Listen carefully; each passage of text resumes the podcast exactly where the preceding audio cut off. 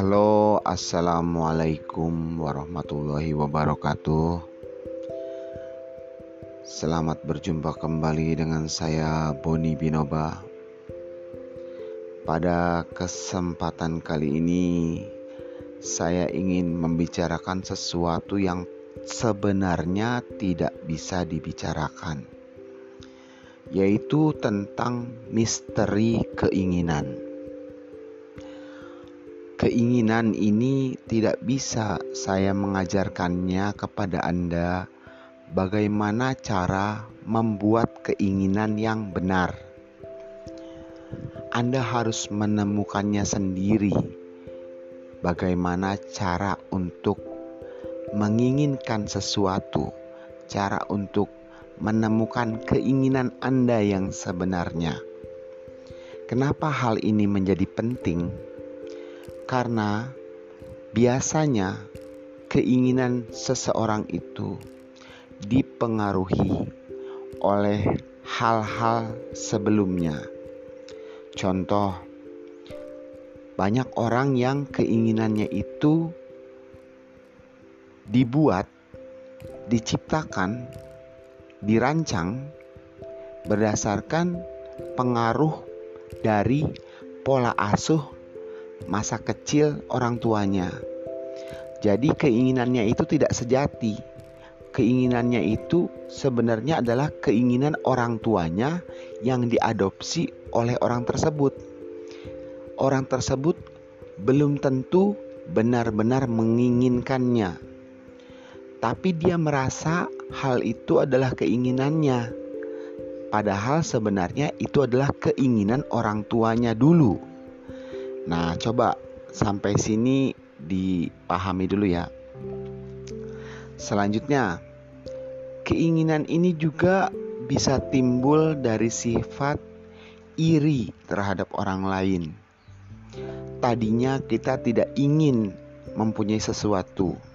Setelah melihat orang lain, kita jadi ingin untuk mempunyai sesuatu. Hal ini disebut keinginan yang dipengaruhi oleh lingkungan. Seperti itu. Dua hal ini udah sudah umum ya untuk Anda ketahui keinginan orang tua yang dikira keinginan kita dan satu lagi adalah keinginan yang dipengaruhi oleh situasi atau kondisi lingkungan atau ikut-ikutan gitu. Keinginan yang sebenarnya bagaimana sih? Keinginan yang sebenarnya itu adalah bagaimana kita mengetahui keinginan Tuhan, supaya keinginan kita selaras, sejalan, atau harmonis dengan perencanaan Tuhan yang sudah diciptakan oleh Tuhan sebagai rencana yang terbaik. Jika keinginan kita selaras dengan rencana Tuhan, maka akan terjadi kebetulan-kebetulan dan kemudahan-kemudahan di dalam kehidupan kita. Nah, hal ini tidak mudah karena Anda harus menemukannya sendiri. Petunjuknya adalah supaya Anda bisa tahu rencana Tuhan itu apa, Anda harus sedekat mungkin dengan Tuhan Anda. Terserah siapa Tuhan yang Anda yakini. Terserah jalan mana yang Anda gunakan, agama mana yang Anda praktekkan sehari-hari untuk mendekati Tuhan yang Anda yakini.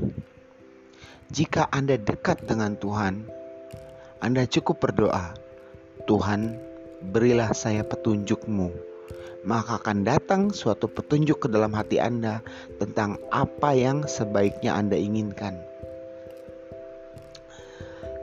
Dalam merasakan atau mendeteksi atau mengetahui keinginan sejati Anda, jangan lupa Anda juga punya kebutuhan.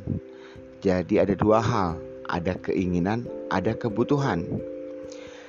Keinginan bersifat penting atau important, sedangkan kebutuhan bersifat urgent atau segera.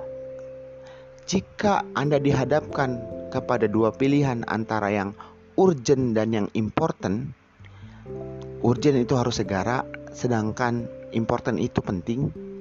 Pilihlah yang harus segera terlebih dahulu.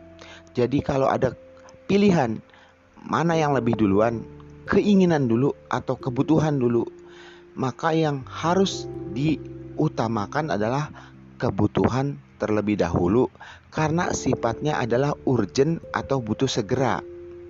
Nah, seperti itu. Jika kebutuhan Anda sudah dipenuhi, hal-hal yang harus segera sudah dilakukan, barulah Anda bisa fokus kepada hal-hal yang penting bagi Anda sendiri ya, yaitu apa yang Anda inginkan gitu. Jadi jangan sampai keinginan itu mengalahkan kebutuhan. Jangan sampai hal yang ur hal yang important itu mengalahkan hal yang urgent.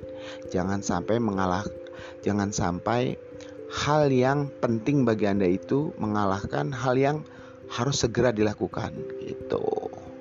Jadi dalam hal darurat itu berlaku hukum khusus ya. Abaikanlah keinginan Anda ketika hal ini darurat penuhilah kebutuhan Anda terlebih dahulu.